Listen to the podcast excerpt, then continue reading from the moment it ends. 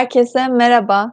Albert Sonra YouTube kanalımıza tekrar hoş geldiniz. Bugünkü söyleşi konumuz PSA odaklı kurumsal kaynak planlama yani ERP. Bugün ERP kapsamında konuşmak üzere Albert Sonra kurucu ortağı Alkan Balkaya bizlerle beraber. Alkan Bey sizi tekrar burada görmek çok güzel. Hoş geldiniz. Hoş bulduk Şevval Hanım. Çok teşekkürler. Az önce de söylediğim gibi bugün ERP'den bahsedeceğiz. En genel biçimiyle ERP yazılım sistemleri bir işletmede süreç içerisinde oluşturulan tüm bilgi akışının bütünleşmesini sağlayan yazılım paketleridir. ERP'nin açılımı, siz de elbet bahsedeceksinizdir. Enterprise Resource Planning yani kurumsal kaynak planlaması olarak da adlandırılmaktadır. ERP yazılımları son yıllarda önem kazanan ve dünya genelinde de yaygın olarak kullanılan en gerekli üst düzey kurumsal bilişim yazılım sistemleridir. Tabii Alkan Bey ben bunu genel olarak açıkladım ama dilerseniz ERP'yi bir de sizden detaylı olarak dinleyerek söyleşimize başlayalım. ERP nedir? Türkiye'de ve ülkemizde ERP kullanımı konusunda biraz bilgi verebilir misiniz? Ee, tabii ki Şevval Hanım. Aslında siz gayet güzel açıkladınız ERP nedir kavramını. Ben tekrarlayayım. Ee, ERP'nin açılımı Enterprise Resource Planning yani işte kurumsal kaynak planlama Türkçesi. Ee, aslında planlama olarak geçiyor. Niçin planlama? Aslında biraz daha ERP'nin tarihine baktığımızda üretim planlamadan aslında daha çok ortaya çıkmış bir sistem ERP. Üretimin karmaşıklığından dolayı planlama ihtiyacıyla beraber işte üretim yapan bir şirketin düşünelim ki e, makineler var, çalışanlar var. Onun haricinde işte malzemeler var ama e, belki de yüzlerce belki de binlerce farklı malzemenin satın alınması gerekiyor, tedariği gerekiyor. O satın alma sürecinde e, işte sonuçta bir finansal bir kaynak harcanıyor. E, öyle bir sistem olmalı ki o finansal kaynak olabildiğince e, az harcanıp, olabildiğince hani ne diyelim tam kararında harcanıp e, malzemelerin ona göre satın alınması gerekiyor, tedariği gerekiyor. O tedarik noktasında da bir aksama yaşanmaması gerekiyor. Çünkü aksama olursa üretimde bir tane işte araç üretiminden varsayalım. Her şeyi satın aldık ama örnek verelim işte tekerlek can, tekerlek jantını almadık. Arabayı dolayısıyla e, şeyden çıkartamayız. E, üretim hattından çıkartamayız. Dolayısıyla e, çok e, senkronize e, bir şekilde satın alma süreçlerinin planlanması gerekiyor. E, tabii e, depo, stok bu tarz e, gene aynı şekilde iyi yönetilmesi gerekiyor. Belki stoğumuzda var ekstra bir satın alma yapmamalıyız. Stok depolarımız diyelim ki çok fazla şişti. E, onları eritmeye çalışmalıyız gibi. Bu tarz karmaşık planlama süreçlerini e, yazılımların da yani bilgisayarın da gücüyle yapabilmek adına aslında e, o ihtiyaçtan doğdu. İlk doğma ihtiyacı o. E, dolayısıyla ERP'nin e, üretim planlamadan daha çok şekillendiğini söyleyebiliriz. Zaten planlamanın nedeni de o. Yani planlama denmesinin aslında nedeni o. Halbuki planlama şu an günümüzde artık ERP dediğimizde sadece planlama değil, aslında tüm şirketi yönetmekten bahsediyoruz. ERP deyince aslında şu an ERP yazılımı dediğimizde tüm fiziksel kaynaklarımızın işte makine olabilir, ne bileyim işte bilgisayar, telefon dahil buna. Fiziksel kaynaklarımızın, ondan sonra finansal kaynaklarımızın, insan kaynaklarımızın, müşterilerimizin, tedarikçilerimizin hepsinin aslında bütünleşik olarak yönetilebildiği sistemler olarak adlandırıyoruz. Yani ERP'nin kavramı buraya evrildi diyelim. E, dolayısıyla e, tüm şirketimizi yönettiğimiz tabiri caizse dijital ayak izlerinin, şirketimiz faaliyetlerinin, e, dijital ayak izlerinin aslında tutulduğu ve e, verilerin orada e, oluşturulduğu ve işte analiz edildiği ve işte aynı zamanda şirketin e, ileri gitmesi için ya da şirketteki e, vizyonumuza ve misyonumuza uygun olacak şekilde faaliyetlerimizi yürütebilmek için sürekli bizimle beraber olan bir sistem ve yazılım ve sistem bütünü olarak söyleyebiliriz. Ee, dediğim gibi üretim tarafından çıktı. Üretimdeki bunun adlandırılması yani e, çeşitli ERP bu arada onu söyledim. Çeşitli modüllerden oluşur ya da uygulamalardan, kısımlardan oluşur diyelim. Ee, üretim planlamasının aslında e, ismi e, MRP dediğimiz aslında Materials Resource Planning e, olmuş oluyor. Yani malzeme e, kaynak planlaması. Dediğim gibi özellikle işte satın alma, tedarik, depo ve işte e, üretimde e, üretim operasyonlarının e, devamıyla beraber herhangi bir nihai üründe hangi e, şeyleri, hangi malzemeleri, hangi e, yan ürünleri, yan mamulleri kullanıyor isek yani somonun cıvatasından tutun da normal şeye kadar işte ne bileyim e, ana şasiye kadar ya da işte bir kimya şey ise, kimya şirketi ise kimya üretiyor, kimya e, ürünleri üretiyorsa gene aynı şekilde nihai olarak ürettiği bir kozmetik ürünü de olsa o kozmetik ürün içerisine katacağı işte ne bileyim yağdan tutun da işte çeşitli işte e, ne diyelim e, maddelere kadar tüm bu tüm bunların e, en verimli, en maliyet e, etkin yönetebilmesi için e, yapılan e, daha doğrusu var olan sistem olmuş oluyor MRP. Yani ERP'nin aslında bir anlamda üretim planlama e, kısmı.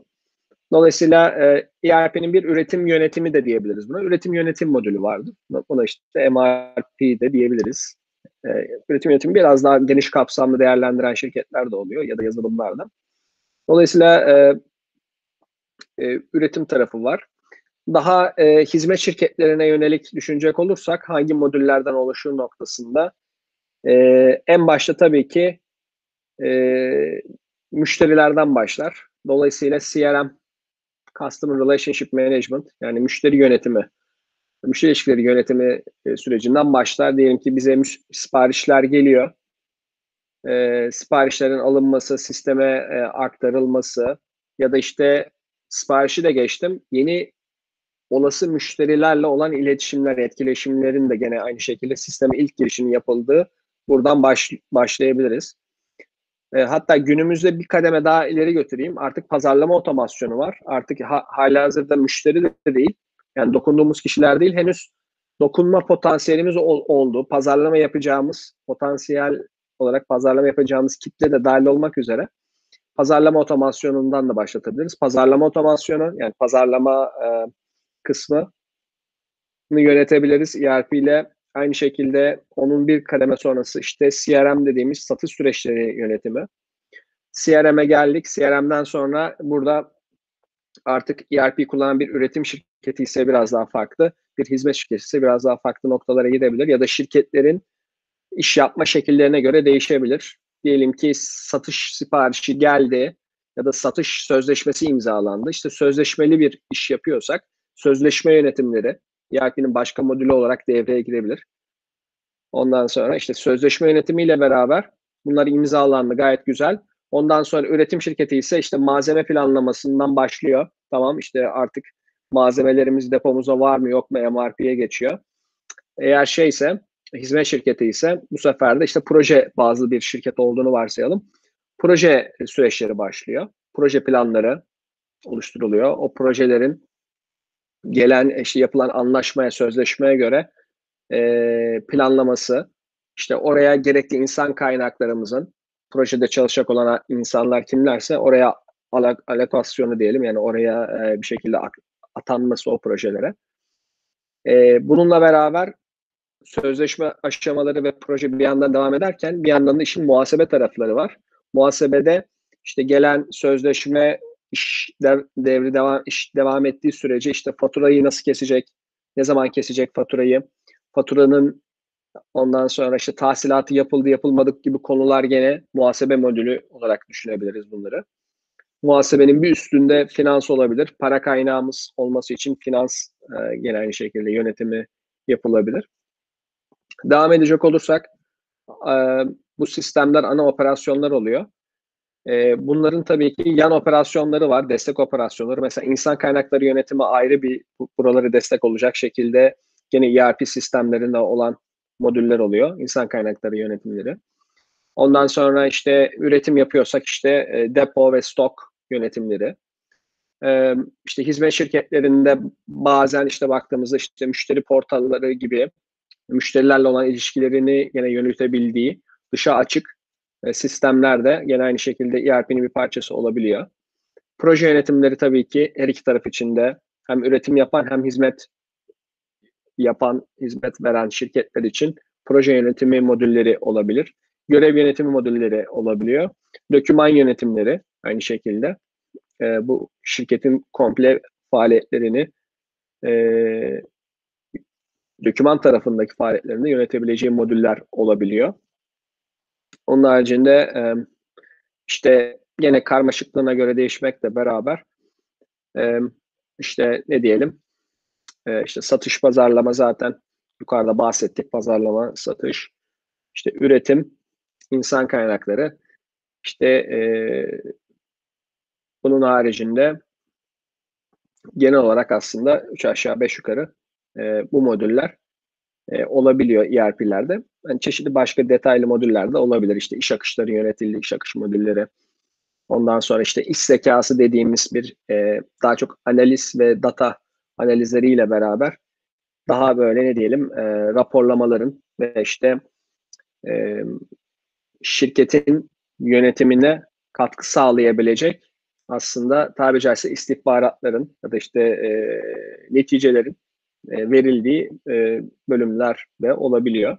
Yeni yine günümüzde teknolojinin daha da gelişmesiyle beraber işte e, machine learning ya da işte artificial intelligence dediğimiz işte yapay zeka ve makine öğrenmesi algoritmalarıyla da yine sistemlerin daha detaylı analizinin yapıldığı modüller de ol, olabiliyor. Bu şekilde söyleyebiliriz ERP'nin modüllerini. Ve ERP'yi belki başka bir bölüm olarak şunu şu, şöyle de ayırabiliriz. Eskiden ERP sistemleri aslında monolitik dediğimiz tek e, blok halinde ve genelde e, on-premise dediğimiz şirketlerin kendi bünyelerine adapte edilirdi. Bu ne demek? Kendi bünyelerine adapte olması. Şu demek, işte serverlar, e, şirketlerin, fabrikaların kendi e, fiziksel lokasyonlarına kurulur. Ondan sonra ERP şirketleri giderler. E, ondan sonra oraya gerekli yüklemeleri yaparlar. Ondan sonra ve fiziksel olarak server odaları falan olur. Hala da var böyle şeyler. Buna on-premise. Yani e, yerinde ERP implementasyonu olarak belki çevirebiliriz Türkçe'ye. Bir böyle e, ERP sistemleri var. Bir de e, yine teknolojinin gelişmesiyle beraber gerçi yani çok çok da şey olmadı. E, çok da yeni sayılmaz. Belki 10-15 yıllık bir geçmişi olabilir software as a service dediğimiz kiralama usulü dediğimiz bir modelle bulut tabanlı yani normal internet üzerinden ya da bulut üzerinden diyelim e, erişimini sağlay sağlayabildiği işte insanların erişimlerini sağlayabildiği ve şirketlerin yönetebildiği yazılım platformları da işte yani ERP'lerin bir de böyle bulut tabanlı ERP sistemleri var. Daha çok tabii ki bulut tabanlı şirketler şu an daha çok geçiyor. Ama eski sistemlerde hala hazırda var. E, dolayısıyla bu şekilde ERP e, şeyini, e, ERP'nin genel tanımlarını ve detaylarını bu şekilde verebiliriz. Ülkemizde ve dünyadaki durumla ilgili de e, ülkemizde ERP e, konusu tabii e, özellikle işte üretimin artmasıyla beraber belki 70'li 80'li yıllarda üretimle beraber e, daha da e, önem kazandı işte bilgisayar teknolojilerinin işte daha çok kullanımıyla beraber. E, dünyada da benzer şekilde. Ancak şu an e, dünyada da e, daha hızlı olmakla beraber ülkemizde de öyle işte bulut tabanlı sistemler şu an revaçta. Neden diyecek olursanız çünkü monolitik bir yapı yani hani kendi başına sadece kendi iç sistemlerimizde fiziksel olarak e, bu ERP sistemlerini barındırmak hem çok külfetli hem çok ciddi şey. E, operasyonel zorlukları var. Güncellemeler falan çok zor.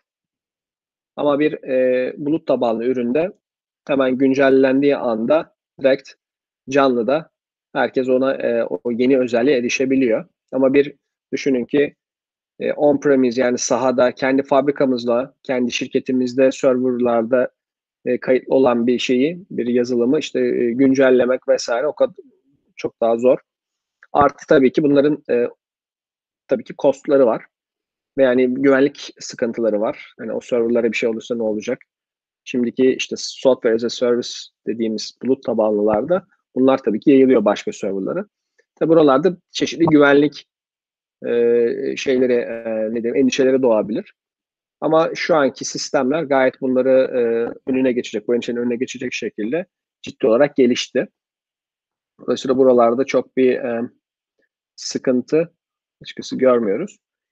E, bir başka konu da aslında hani dünyada ve ülkemizde var olan ve işte yeni trend dediğimiz işte daha e, bulut tabanlı olmasının bir avantajı da şu. E, sadece kendi şirketimizin içerisindeki operasyonları ve süreçleri yönetmeyi artık bir kenara koyup daha da fazla aslında müşterilerimizle ve tedarikçilerimizin de sisteme adapte olabildiği, sistemle etkileşim içerisinde oldu ve bizlerin de aynı şekilde onlarla etkileşim içerisinde olduğumuz daha açık sistemler haline gelmeyi kolaylaştırıyor. E, bulut tabanlı sistemler. Bu ne demek? Şöyle söyleyeyim. İşte bir pazarlama otomasyonunu bile e, pazarlamayı bile yani ERP sistemin üzerinden yapıyor olmanız ya da bir e, müşteri portalı, hizmet şirketi olduğumuzu varsayalım. Hizmet şirketini bir müşteri portalında direkt e, bulut tabanlı olarak müşterimizin çok rahat yani implementasyon süreci o kadar rahat ki bir kullanıcı adı şifreyle direkt gelip e, sisteme e, girebiliyor. Yani böyle bir eskiden olsa işte bilgisayar ya da sistemine şeyi kurması gerekir. Hani on-premise'lerde e, o sistemi kurması gerekir. Dolayısıyla bu tarz avantajları e, ciddi olarak e, ön plana çıkıyor. Ve tabii ki de diğer bir e, avantajı da başka programlarla, başka e, uygulamalarla da işte API'ler aracılığıyla aslında e, etkileşim ve iletişim kur, kurduğu bir yapıya sahip olabiliyor. E, dolayısıyla e, dünya ve Türkiye'deki e, genel trendleri de bu şekilde özetleyebiliriz. Teşekkürler Hakan Bey. Hakan Bey bildiğiniz üzere e, örnek verecek olursak ERP tedarik zincirinde çalışan şirketler tarafından üretim ve dağıtımın tüm hareketli parçalarının izlenmesine yardımcı olmak için yaygın olarak kullanılıyor. Tabi burada sadece tedarik zinciri yok. Yani ERP kullanıyor, kullanılıyor kullanılmasına da ERP yani kurumsal kaynak planlama neden gerekli ve firmalar neden ERP kullanmalıdır? Asıl öğrenmemiz gereken konu bu diye düşünüyorum. Dilerseniz bunlar üzerinde konuşalım Hakan Bey. Şöyle sorayım. Firmalar neden ERP kullanmalıdır ve ERP neden gereklidir? Evet. Ee, çok haklısınız. Tabii ki bu yani niçin ERP gerekiyor? Sorusu en kritik soru belki de. Ee, aslında şun, şundan kaynaklanıyor bu. ERP'nin gerçekten temel e, faydaları şu şekilde şu şekilde söyleyebiliriz. Aslında e, ERP'nin olmadığı bir e, şey yapalım. ERP'nin olmadığı bir e, senaryo düşünelim.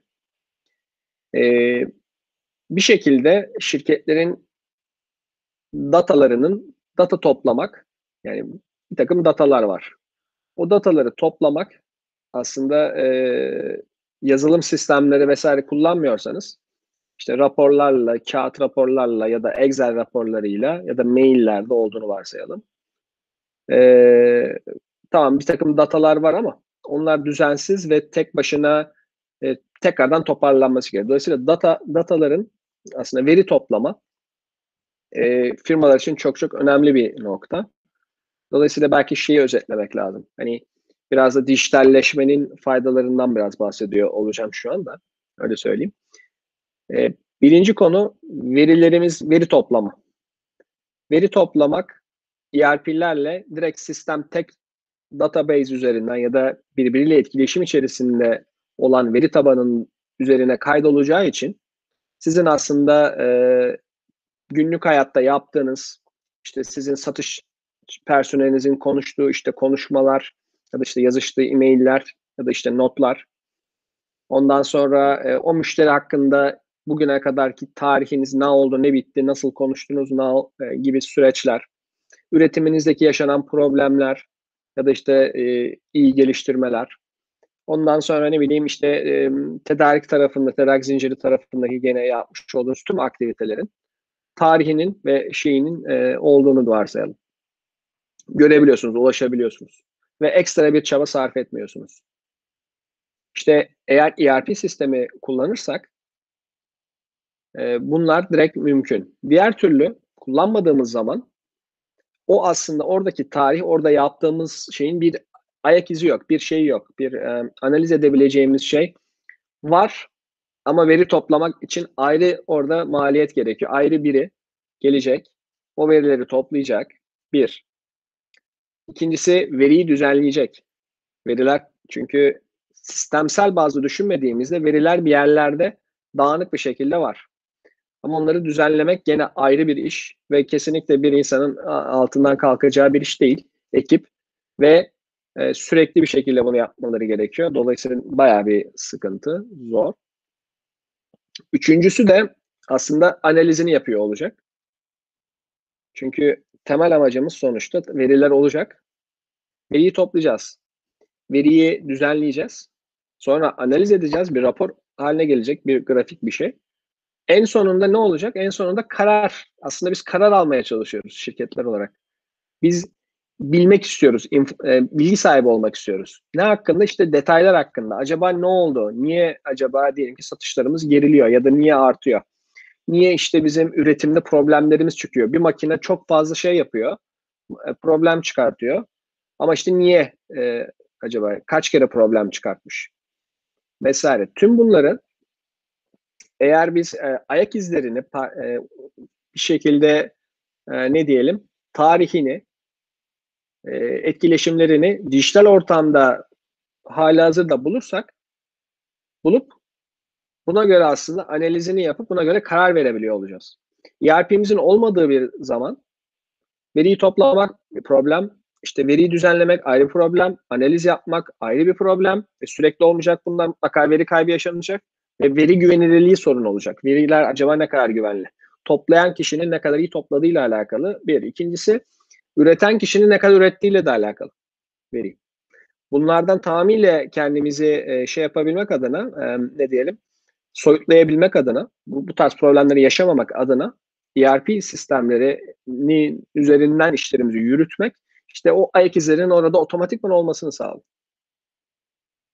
E, ve günün sonunda da dolayısıyla e, bize esas e, amacımız e, olan e, bizim bilgi ihtiyacımızın yani şirket yönetiminin ya da departman yöneticilerinin bilgiye ve yüzde yüz doğru bilgiye neredeyse erişmesi ve buna göre doğru kararlar verebilmesi, üretebilmesi. Dolayısıyla bu e, faydalarından biri. Hızlı karar verebilme ve gerçek doğru verilerin direkt maliyet etkin bir şekilde e, analize imkan sunacak şekilde oluş, önümüzde olması. Diğer bir konu tabii ki maliyet tasarrufu. Nasıl maliyet tasarrufu? Yine aslında e, operasyonlarımızda birçok kayıplar söz konusu.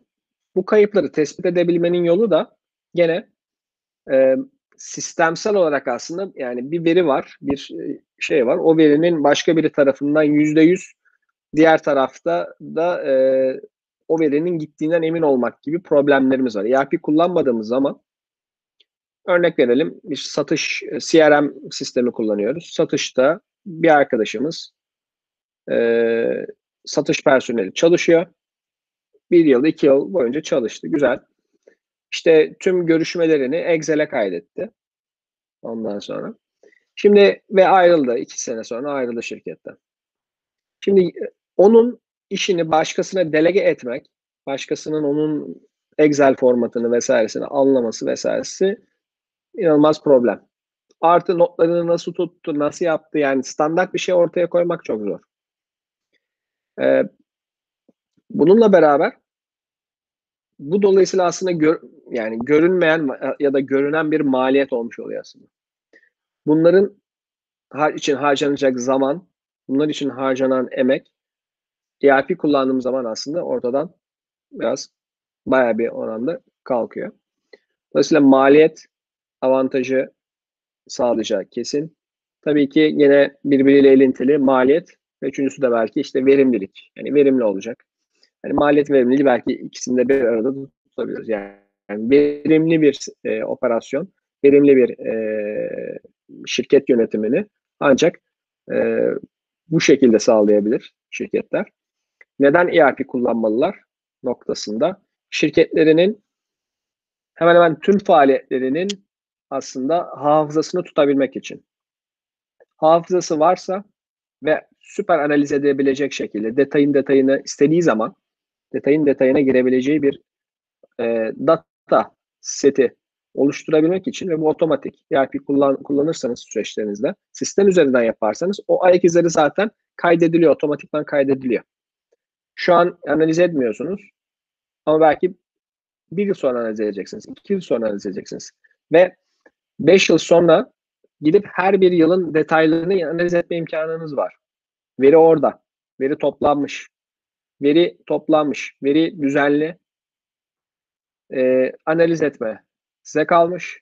Orada da işte, işte Business Intelligence dediğimiz, BI sistemleri dediğimiz e, iş zekası, Türkçesi sistemler de otomatik verileri analiz edebilir ve size sadece aslında karar verme noktasında sizi donatır, size istihbarat sağlar. Evet böyle olmuştu da şundan olmuştu ya da size bir grafik verdi. Ya şu makine da problem var.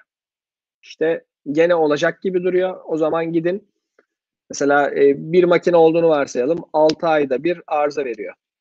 Dolayısıyla arıza veriyor ve diyelim ki sizin üretiminiz kritik.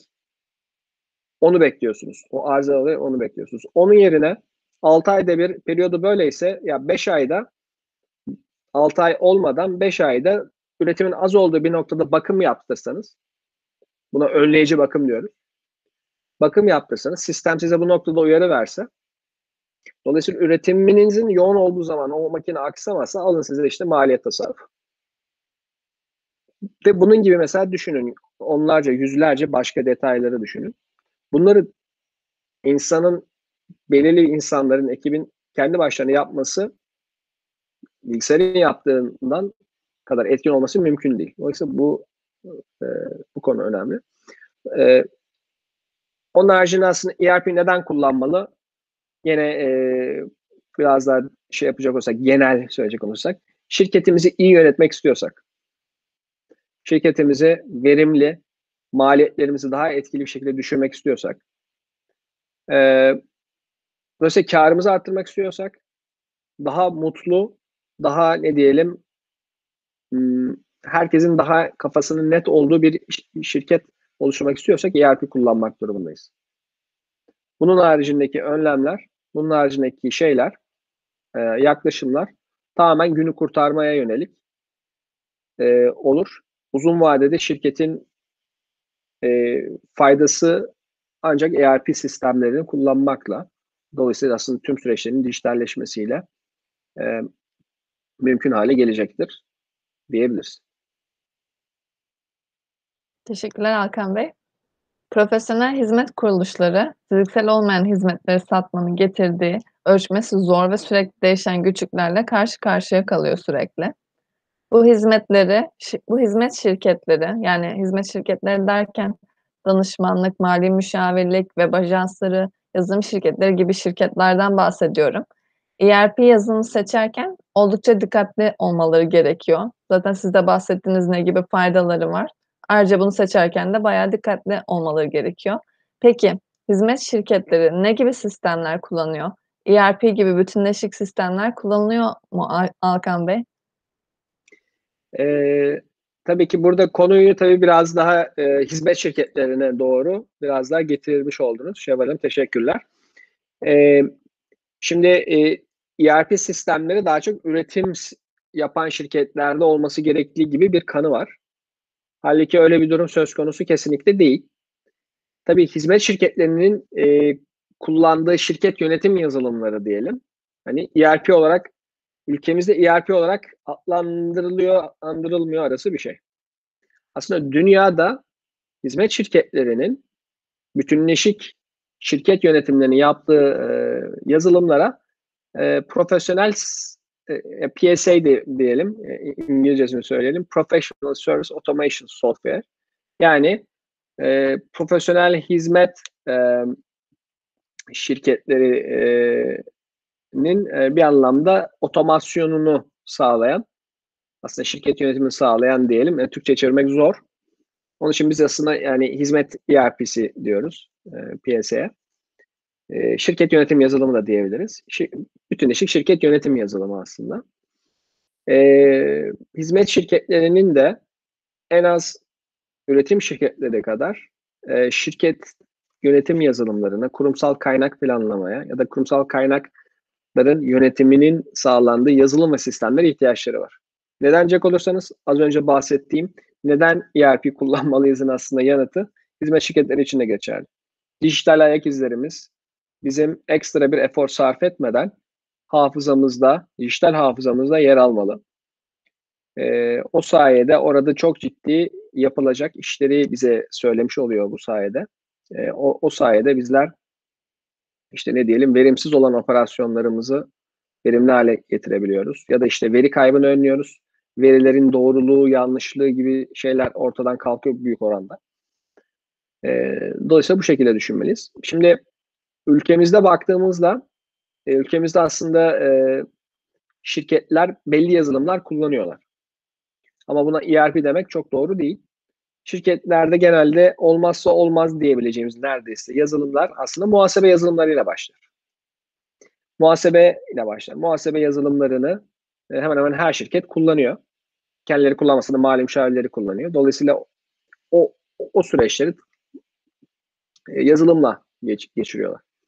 Ama muhasebe haricinde aslında muhasebeyle beraber bazı işte modüller de almış olabilirler. Ama kesinlikle diğer taraflar, diğer e, bir satış süreci olsun, bir ne bileyim proje yönetimi olsun, bir e, işte pazarlama otomasyonu ya da insan kaynakları sistemleri e, maalesef hem ülkemizde hem dünyada çok fazla tek sistem üzerinden yürütülmüyor. Nasıl yürütülüyor derseniz Excel'lerde yürütülüyor. Spreadsheet'lerde yönetiliyor.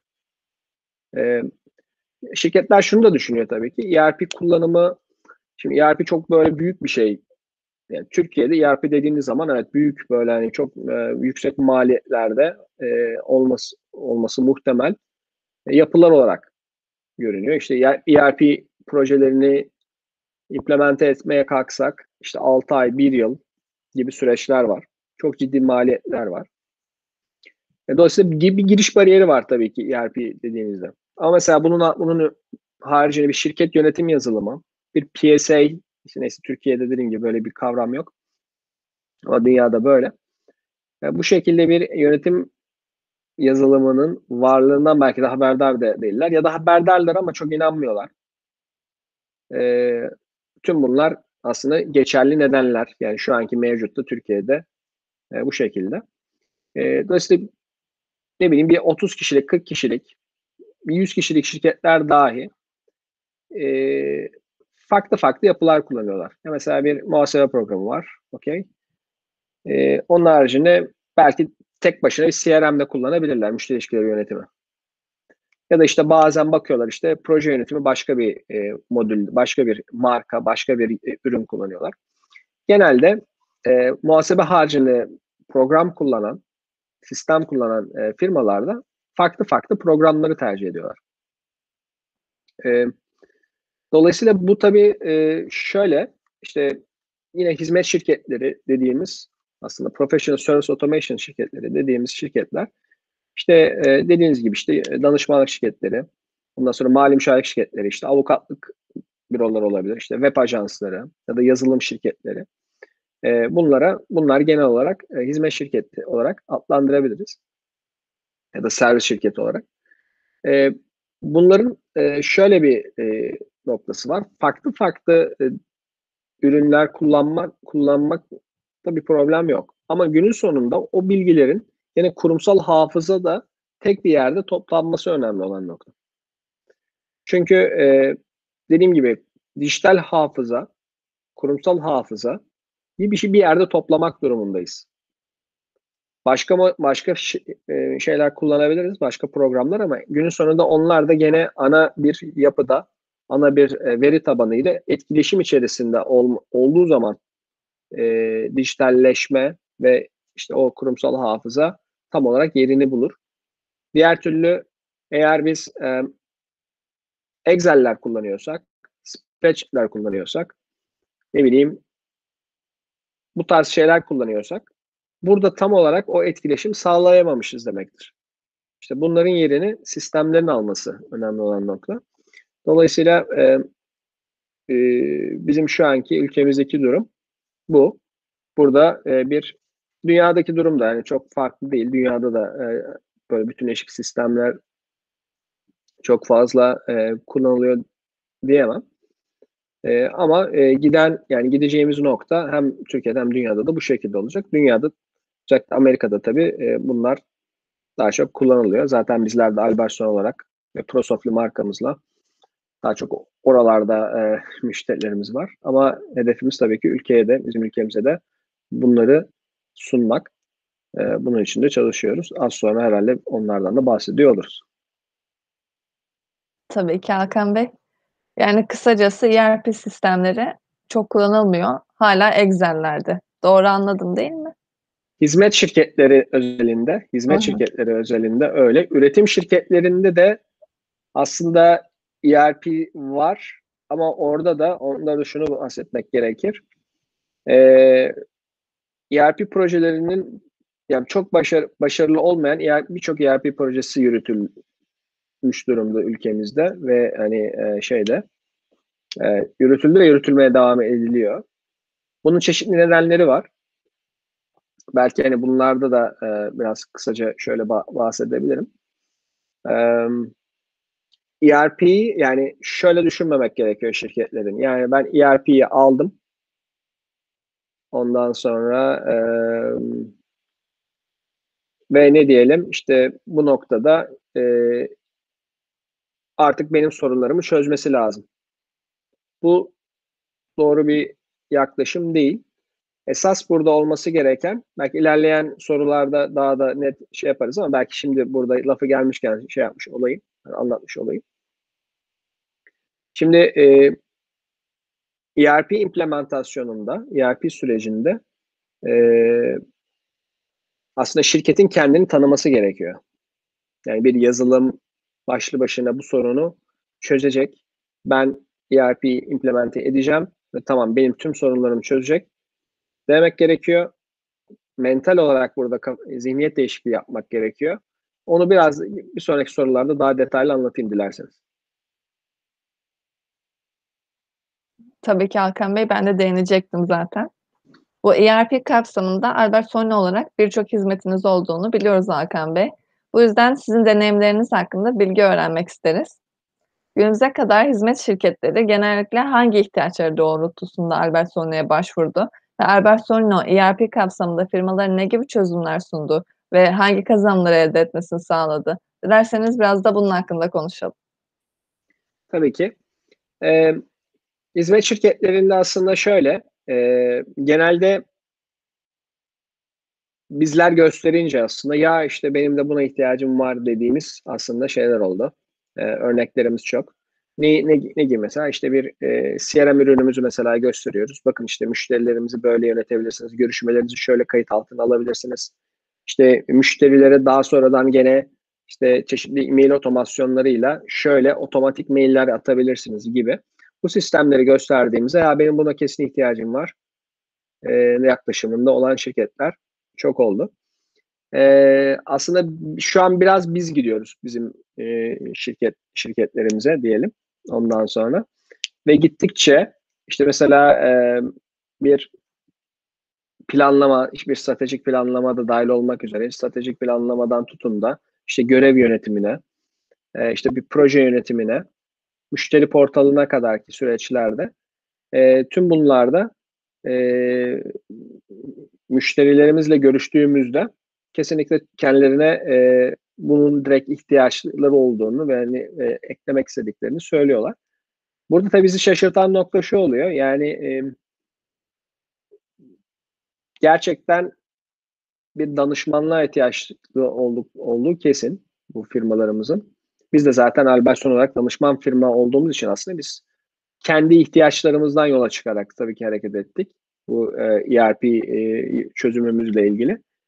E, ama tabii ki bizim gibi olan diğer şirketlerin de benzer problemleri olduğu için biz onların dilinden anlayabildiğimiz için e, girip mesela yani sözleşme yönetimimizi nasıl yapıyorsunuz diye soru soruyoruz örnek. Sözleşme yönetimini ya işte e, işte Excel'lerde gene hani ya da işte birileri takip ediyor muhasebede. İşte ama bakın şöyle yapabilirsiniz. Bakın biz ürünümüzü şu şekilde yaptık falan dediklerinde e, direkt böyle e, gerçekten çok ilgi duyuyorlar.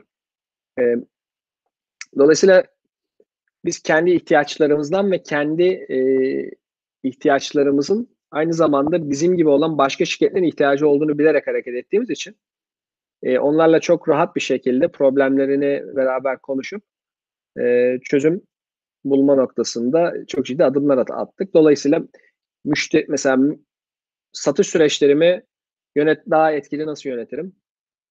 Evet, orada bizim e, ERP sistemimiz ve güzelliği şu bizim ERP sistemimizin hepsini aynı anda implemente etmesine gerek yok. Satış süreçleriyle problem. Satış süreçlerinden başlayın.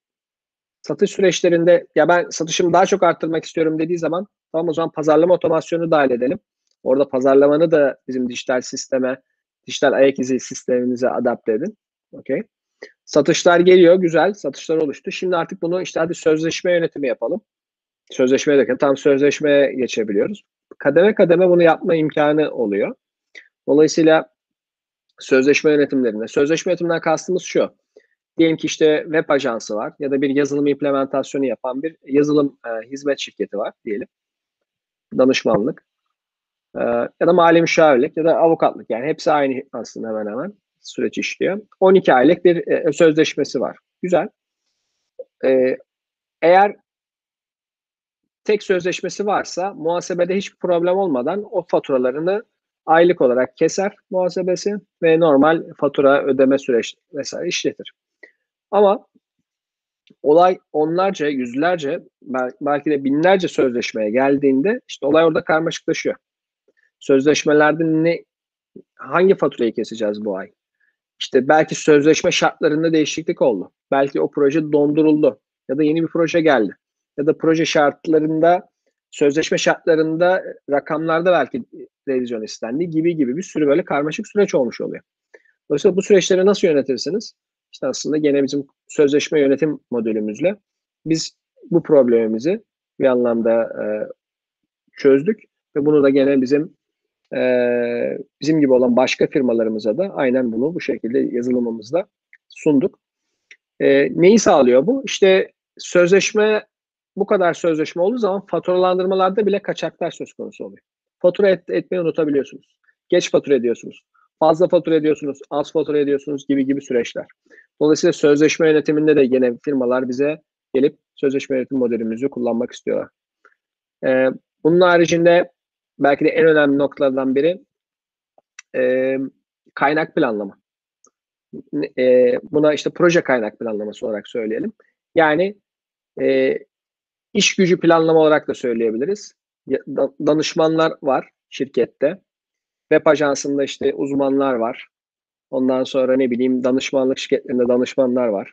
Yani işte yazılım şirketlerinde işte ERP danışmanları var, yazılımcılar var vesaire. Bunların hangi projede ne kadar zaman ayırdıkları çok ciddi bir problem. Ve o projelerin ne kadar mal olduğu, o projelerin gerçekten karlı olup olmadığı ve hatta işte e, iş yükü dağılımına kadar kimin üzerinde ne, ne kadar iş yükü var. Tüm bunları gene bizim e, proje e, Project Resource and Allocation Management diyelim. Türkçesi proje işte neyse e, kaynak planlaması olarak geçsin. E, o noktada da maliyet yani proje bazlı maliyet ondan sonra şirketin genel olarak önünde ne kadar aslında keseceği e, şey var, gelir var. Hani henüz gelir gerçekleşmemiş. Geliri göstermek nispeten kolay. Muhasebede gösterirsiniz. Ama gelecekte sözleşmelerden dolayı hemen hemen gerçekleşmesi muhtemel gelirler, muhtemel değil %100 sözleşmeler devam ettiği takdirde bunları da görebiliyor şirketler. Sözleşme yönetiminin de bir şeyi. Dolayısıyla önümüzde neler olacak? İşte e, bizim danışman kadromuz bundan 6 ay sonra ne kadar iş yükü var? Hala var mı yoksa yok mu? O zaman oraya işte yeni projeler eklemeliyiz gibi. Tüm bu aksiyonları alabilecekleri sistem vermiş oluyoruz kendilerine. Ee, onun haricinde işte proje yapan firmalar, işte web ajansları olabilir, bu gene işte danışmanlar olabilir, hukuk büroları olabilir, mali müşavirler. dokümanlarını gene sistem üzerinden paylaşabilecekleri ve müşterilerine de bir kullanıcı adı şifre verip müşterilerinin gene tek sistem üzerinden tüm detayları gördüğü çeşitli etkileşimlerde bulundukları işte chat olabilir, bu mesajlaşma olabilir. Ondan sonra birbirlerine görev atama olabilir. Bunları gene e, yapabildikleri müşteri portalı.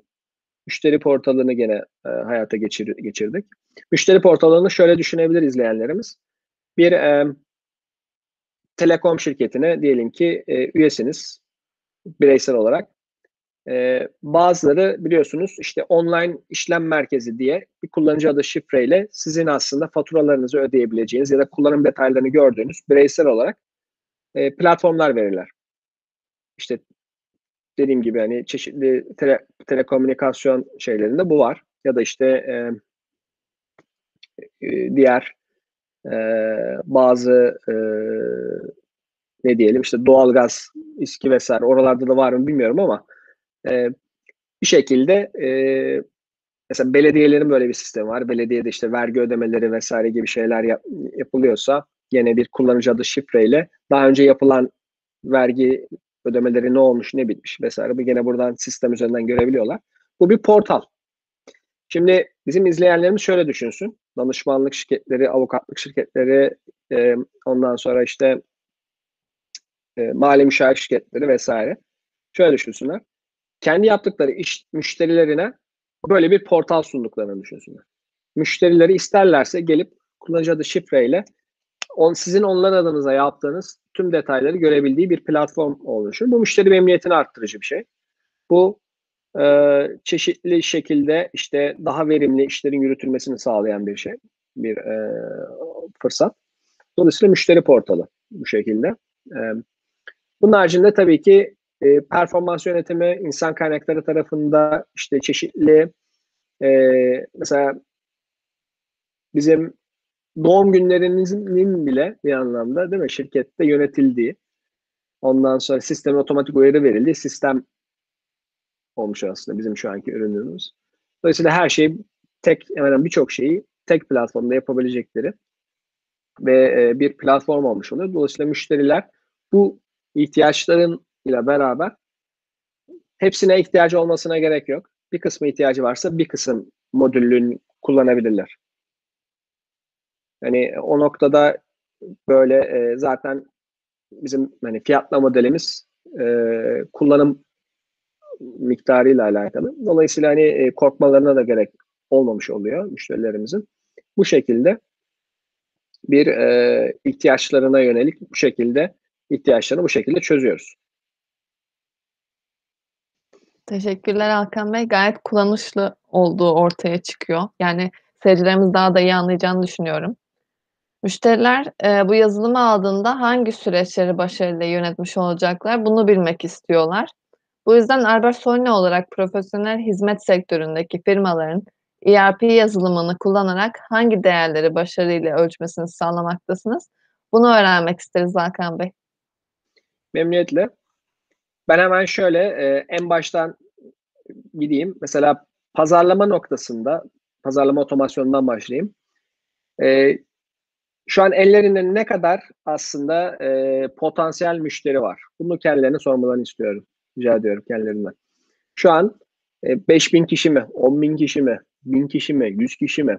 Potansiyel olarak sizin ürün ya da hizmetlerinize e, isteyecek, isteyen, var olan ve isteme ihtimali olan yani mevcut müşterileriniz artık potansiyel müşterilerinizin ne kadar var? Bunu biliyor musunuz? Dolayısıyla bunu bilebiliyor olacaksınız. Bu bir. İkinci konu, bunu biliyor ol- olduğumuzu varsayalım. Diyelim ki 5000 kişi, 10 bin kişilik bir şeyimiz var. Potansiyel müşteri birey olarak. Güzel. Peki bunlarla bunlara ne, ne gibi faaliyetler yaptınız? Bunlarla ne kadar iletişime geçtiniz? Bunlarla e, en son ürün ve hizmetinizi ne zaman tanıttınız? Ve onların tepkisi ne oldu? Bunu bilebiliyor mu? Dolayısıyla bunu bilebiliyor olacaklar. Pazarlamadan devam ediyor. Dolayısıyla daha fazla gelirlerini arttırabilecekleri, ondan sonra satışlarını arttırabilecekleri bir e, şey. E, bunun haricinde e, şöyle e, e, satış süreçlerinde ne geldik? Diyelim ki böyle pazarlamaları yaptılar. Güzel satış süreçleri ne geldik? Satışa istekli ne kadar aslında kişi var? Kaç tane muhtemelen e, satış yapabilecekleri, görüşme aşamasında oldukları, yani görüşme aşamasında oldukları e, ne kadar e, şey var, e, müşteri var ve bunların toplam büyüklüğü ne kadar, yani ne kadar büyük bir e, toplamda şey yapabilirler, satış yapabilirler rakamsal olarak. 1 milyon, 2 milyon, 10 milyon, 500 bin neyse artık o. E, dolayısıyla bunu görebilecekler. Bunun kaç tanesinin aylık ya da işte neyse 3 3 aylık ya da yıllık kaç tanesi satışa dönüşüyor? Yani gelen tabiri caizse e, taleplerin yüzde kaçını satışa döndürebiliyorlar? Yüzde beşini mi? Yüzde onunu mu? Bunları görebiliyor olacaklar. Bunu görmeleri neyi sağlayacak bunları? Ya işte ya bize gelen talepler oluyor ama biz ancak yüzde onunu şey yüzde beşini yapıyoruz. Tamam. Peki bunu yüzde ona nasıl şey, çekeriz? Az önce en başta konuşmamın en başında söylediğim gibi işte veri toplama, veri düzenleme ve analiz. İşte bu, bunların hepsi var. Şimdi niye işte yüzde beş, yüzde beşi yüzde ona nasıl çeviririz? İşte burada da aksiyon. Ama en azından onu bilmelerini sağlıyor. Bizim yani bu işte ERP kullanımı ya da bu sistemlerin kullanımı. Diğer türlü bilmesi mümkün değil. Dolayısıyla bunlar. Gene aynı şekilde işte az önce bahsettiğim gibi proje projeleri acaba karlı mı değil mi? Danışmanlık şirketleri için. Ee, gene avukatlık şirketleri gene aslında şey mali müşavirler için. Şöyle söyleyeyim. Maliyeti nasıl yönetirsiniz? Bir mali müşavirlik şirketi bir hizmet veriyor. Yıllık bir hizmet veriyor ya da aylık olarak hizmetini alıyor. Tamam. Peki maliyeti ne? Mali müşavirlik şirketinin. Tabii ki insan.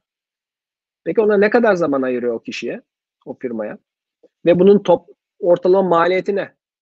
O kişinin bordrosuyla beraber ya da artı bir de maliyetiyle beraber maliyeti ne? O proje karda mı zararda mı? Dolayısıyla fiyatlama modeli ne olmalı? Fiyatlama acaba gerçekten kurtarmıyor mu yoksa iyi bir fiyatlama mı yaptı? Bunlara karar verme yeteneği olacak. Yine aynı şekilde müşteri memnuniyetini arttırmak adına müşterilere sistemsel ve teknoloji kullanan ve hani şeffaf bir yapı yapabiliyor olacak. İşte müşteri portalı bunu sağlıyor olacak. Bunun haricinde işte 100 kişilik bir şirket olduğunu varsayalım ya da 200 kişilik ya da 500, 500 kişilik fark etmez. Ee, çalışanların doğum günlerini unutuyor mu unutmuyor mu? Hani gibi. Ya da işte onların bireysel performansını ne derece ölçüyor? İzin yönetimlerini nasıl yapıyor? Gibi. Tüm bunlar gene aynı şekilde e, bu bizim sistem tarafından tutulmuş olacak. E, biraz da şöyle söyleyeyim. E, işte Excel'lerden, manuel operasyonları operasyonlarından olabildiğince aslında e, kurtulmuş oluyor olacaklar. E, bu sayede hani başarı ölçütü, başarı e, şeyini bu şekilde e, daha bilinçli olacaklar.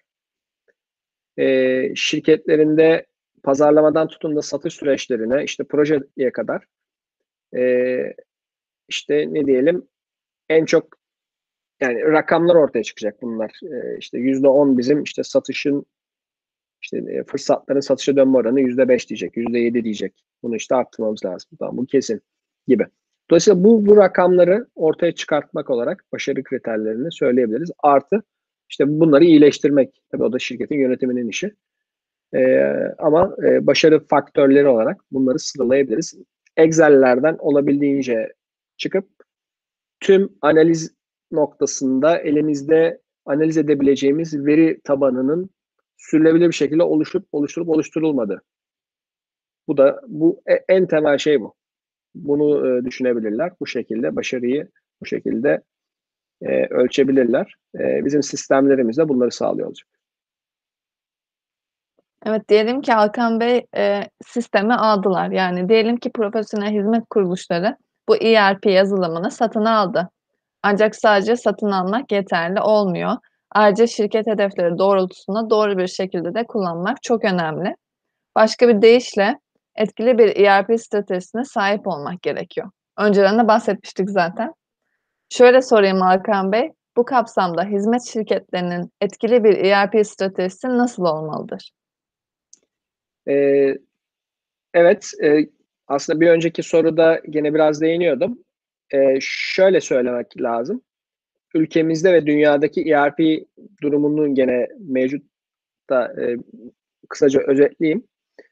E, dedim ki başta şöyle ki e, ERP projeleri aslında e, şirketlerin gerçekten bir yazılım alıyorum, yazılım projesi olarak görüyorlar.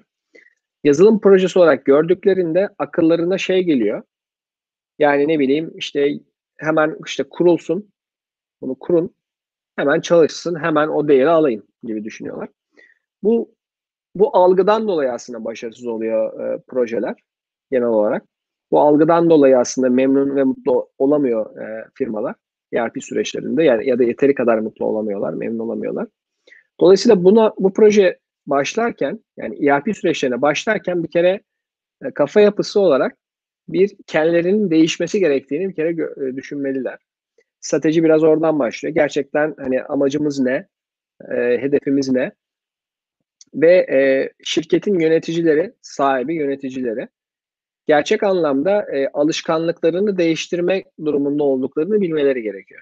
Eskiden sistemleri şöyle şöyle yapıyorduk. İşte Excel'ler tutuyorduk. Excel'lerde takip ediyorduk. Şimdi artık bu sistem üzerinden takip edeceğiz. Başta sancılı, başta bazı problemler olacak. Bunu bilmeleri gerekiyor. Ama sonuçta en nihayetinde gene orada o sisteme geçmeleri gerektiğini kabul etmeleri gerekiyor. Dolayısıyla aslında burada biraz e, konfor alanlarının dışına çıkması gerekiyor e, firmaların zihniyet olarak. Dolayısıyla en temel aslında e, mental değişikliği bu şekilde söylemek lazım. ERP stratejisini bir yazılım almak olarak değil, bir şirketin bir değişim e, yönetimi uygulayarak e, alışkanlıkların değiştirmesi projesi olarak görmesi lazım. Alışkanlıkları değiştirme projesi. Bu şekilde bir hedef, bu şekilde bir stratejiyle ele aldığımız zaman ERP projelerin o zaman yani yapmamız gerekenler birçok çok farklı noktalar oluyor. Diğer türlü sadece yazılım yazılım işi olarak görürsek o zaman IT profesyonellerimizi oraya alloke edip tamam hani onlar halletsin gibi bir sürece e, geçebiliriz. Yanlış. Şirketin kendi içerisini de e, herkesi çok iyi hazırlamak gerekiyor mental değişiklik için. Ve hani alışkanlıkların ve alışkanlıkları değiştirirken aksamalar olacağını da baştan kabul etmek gerekiyor. Dolayısıyla birincisi bu. İkincisi direkt e, hizmet şirketleri özeline gelecek olursak ve hizmet şirketlerinde zaten e, ülkemizde hizmet şirketlerinin çok fazla ERP kullanmadığını da bildiğimizden e, dolayı o noktada da şöyle bir şey söyleyebiliriz. O bağlamda da en çok ihtiyaç duyacakları, en çok aslında özellikle bizim işte ProSoft, Albert Sörner'ın işte ProSoft'lı ERP çözümünde olduğu gibi en çok ihtiyaç duyduğu, en çok e, problem yaşadığım yer neresi ise oradan başlaması, kademe kademe gitmesi en doğrusu. Yani komple alalım, komple bütün şirketi biz e, sıfırdan al aşağı şey ERP sistemine geçirelimden ziyade işte bu bulut bilişimin de sağladığı bir avantaj olarak en çok satış süreçleri mi düzensiz? CRM'den başlayabilir. Ya da pazarlama otomasyonu hiç mi yok? Pazarlama otomasyonu. İşte satış süreçleri. Satış süreçleri var ama sözleşmeler karışık mı? Tamam o zaman sözleşme süreçlerinden başlanabilir. Kademe kademe ya da sözleşmeler var ama mesela bizler e, arkadaşlarımızın, insan kaynağımızın, projecilerimizin iş yüklerini bilemiyoruz mu diyor. O zaman proje yönetimi, proje kaynak planlamadan başlanabilir. Ya da bizim bunların hepsi var ama bizim işte müşterilere bir e, tüm yaptığımız işleri tek platformda görebilecekleri bir sistem yapmak istiyoruz. O zaman müşteri portalı olabilir. Ya da e, hepsini istiyoruz diyorlarsa evet bunun da gene proje planı gene buna göre e, olması gerekiyor. E, dediğim gibi ERP stratejisi e, ERP'yi bir yazılım projesi olarak değil bir dönüşüm projesi e, genel mantalite ve iş yapış şeklinin dönüşümü projesi olarak görürsek şirketler, firmalar böyle görürse çok daha doğru bir e, kafa yapısına sahip olurlar ve projenin başarı oranı artar. Diğer türlü çünkü şöyle bir şey olacaktır. Bu kadar para verdik diyecekler. İşte ya da bu kadar uğraşacağız diyecekler ve hemen sonuç bekleyecekler. Hemen hemen sonuç gelmeyecek. Ee, ama mental değişikliğe, bu değişimin gerektiğine ne kadar inanırlarsa karşılaşılan zorluklara o kadar göğüs gerip en sonunda nihai olarak tamam artık bu iş oldu diyebilecekleri e, ne diyelim adıma ancak o şekilde gelebilirler. Hemen sonuç olmayacak, yavaş yavaş olacak. Biraz da sabır gerekiyor. Teşekkürler Hakan Bey. Söyleşimizin son sorusuna da gelmiş bulunmaktayız böylece. Şimdiye kadar ERP neden önemlidir, ERP stratejisi, uygun ERP seçimi gibi birçok konuyu konuştuk. Dilerseniz son sorumu da yönelteyim ve söyleşimizin de sonuna gelmiş olalım Hakan Bey. Albert Sorne olarak hizmet şirketlerine yönelik ERP kapsamında Prosofli markanız olduğunuzu biliyor, biliyoruz. Albert Sorne olarak hizmet sektöründe yer alan firmalara yönelik ERP implementasyon sürecinizden ve ürününüzden, bu Prosofli'den bahsedebilir misiniz? Ve ERP'ye bakış açınız nedir? Dilerseniz bunları da konuşalım. Memnuniyetle. Ee, şöyle Şevval Hanım, e, az önceki soruda da söyledim aslında. E, bizim bakış açımız tamamıyla hizmet şirketleri tarafında kademe kademe e, devreye almak e, süreçleri. Dolayısıyla ilk başta tüm danışmanlık projelerimizde ve tüm projelerimizde olduğu gibi mevcut durum analiziyle başlıyoruz tabii ki. Bir mevcut durumumuzda ne durumdayız? Bizim şirketimizle, müşterimizle ne durumdayız? En öncelikli, en büyük değer yaratılabileceğimiz bizim sistemlerimizle ve karşıdaki müşterimizin en hızlı bir şekilde hangi e, bir anlamda e, problemini giderebiliriz? Buna bakıyoruz. Mesela mevcut durum analizi. Mevcut durum analizinde ne yapıyoruz? İşte e, mesela satış süreçlerimiz ne derece e, sistem üzerinde? Pazarlama süreçlerimiz ne derece sistem üzerinde? İşte sözleşme yönetimi varsa sözleşme yönetimleri ne durumda? Nasıl yapılıyor? İşte yaşanılan problemler ne? Ondan sonra işte proje kaynak planlaması tarafında insanların kaynak planlaması tarafında işte projelerin maliyetleri görünüyor mu? Görülebiliyor mu? İş yükleri görülebiliyor mu? Ölçülebiliyor mu? Gibi. Ondan sonra müşteri tarafında müşteri portalı kullanıma uygun olabilir mi gibi. Bunlara bir bakıyoruz. E, dolayısıyla mevcut durum analizi. Ve mevcut durum analizine şuna da bakıyoruz. E, sonuçta ne kadar e, müşterimiz var? O verilerin bizim sistemle entegrasyonu nasıl sağlarız? Nasıl o veriler import edilir? Nasıl e, şey yapılır? E, yönetilir? Bunlara bakıyoruz. Mevcut durum analizinle beraber aslında gelecekte ne olmak istediğimizi ortaya koyuyoruz. Ya dolayısıyla bir A noktamız var. Mevcut durumda bu noktadayız. Tamam peki proje bitiminde aslında e, B noktasını yani ulaşmak istediğimiz nokta ne? Satış süreçlerimizi dijital ortama taşıyalım. Pazarlama süreçlerimizi dijital ortama taşıyalım. İşte ne bileyim e, projelerimizin maliyetlerini net görelim. Ya da işte diyelim ki e, iş yüklerimize e, aylık bazda birey bazında görelim gibi. Ee, ya da işte insan kaynakları süreçlerimizi performans yönetimi dahil sistem üzerinden yapalım gibi gibi neyse artık ne görmek istiyorsak. Tabi bu, mevcut B durumu faz faz. B var, C var. Yani B durumunda ilk 6 ayda belki şunu yapalım. Sonraki e, 6 ayda da işte e, şu noktaya varalım. İlk 6 ayda pazarlama satış süreçlerimizi tamamlayalım. E, artı sözleşme süreçlerimizi. Sonraki 6 ayda proje tarafına geçelim. Proje, kaynak planlamamız ve müşteri portalımız olsun. Belki sonraki dönemlerde de HR yani şey insan kaynakları ve diğer e, destek e, iş zekası vesaire gibi modüllerimizi gene ortaya koyalım. Olabilir. Dolayısıyla e, mevcut durum analizi ilk yaptığımız şey. ikinci durum da e, gelecekte ne olmak istiyoruz? Gelecekteki hedefimiz ne bu projenin neticesinde, bu implementasyon neticesinde. Ve buna göre de aslında yol haritasını ortaya koyuyoruz. Yol haritası da aslında işte bu ulaşmak istediğimiz nokta noktasında benim işte statü süreçlerini işte dijital şey yapmaksa ya statü süreçlerini işte bizim sisteme ProSoft üzerinden adapte etmekse tamam o zaman onun projesi işte tahminen 3 ay.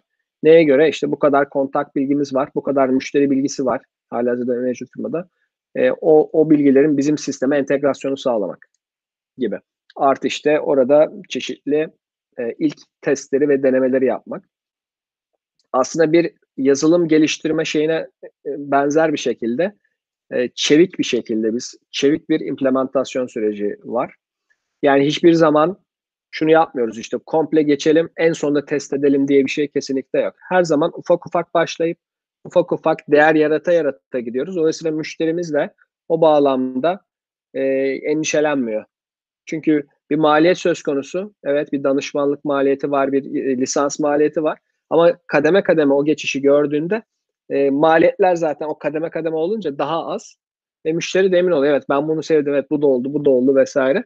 Herkes daha mutlu bir şekilde devam ediyor. Bizim dolayısıyla yaklaşımımız e, tamamıyla çevik e, yazılım geliştirme gibi çevik implementasyon süreci, e, iterasyon süreci, müşterimizle beraber kademe kademe e, bunu devreye alıyoruz. Ve her zaman şunu yapıyoruz. Müşterimiz mevcut durumunda mevcut işine devam ediyor. E, ilk başta ikili gitmiş oluyoruz. Bizim sistemden de ufak ufak başlıyorlar diyelim. Ne zaman ki herkes rahat hissedince artık tamam bizim sistem komple artık bırakabiliriz dediği zaman artık yavaş yavaş diğer sistemi artık Excel'lerde tutuyorlarsa Excel'leri yavaş yavaş bıraktırıyoruz.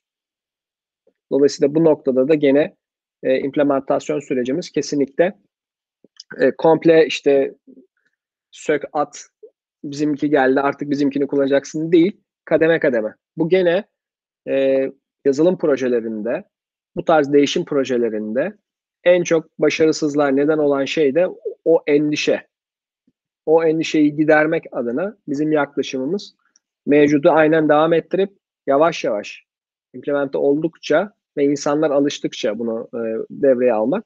Dolayısıyla eğitim de bizim de sürekli var. Eğitim ve uygulama yani sürekli biz kendimizle müşterimizle beraber ilk CRM'den başlıyorsa ilk CRM kayıtlarını biz beraber görüyoruz ve işte e, oradaki satış personelinde e, o sisteme e, kolaylıkla girebilen emin oluyoruz. Ya da pazarlama otomasyonu pazarlama otomasyonu aynı şekilde. Ve e, diğer kısımları da benzer şekilde kademe kademe örnekler üzerinden canlı örnekler üzerinden firmanın firmanın hali hazırdaki mevcut işleri üzerinden yaparak firmaya gösteriyoruz.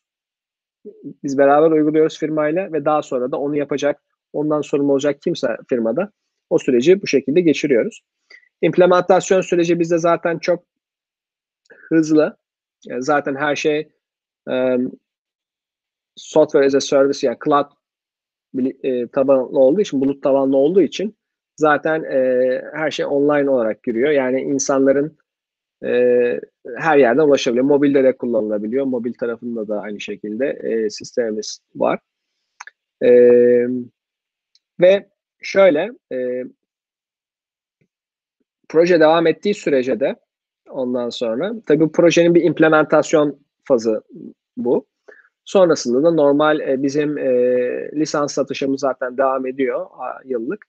Dolayısıyla e, her türlü normal satış sonrası hizmet ve destek de her zaman müşteri e, ilişkileri tarafındaki desteğimiz de her zaman devam ediyor.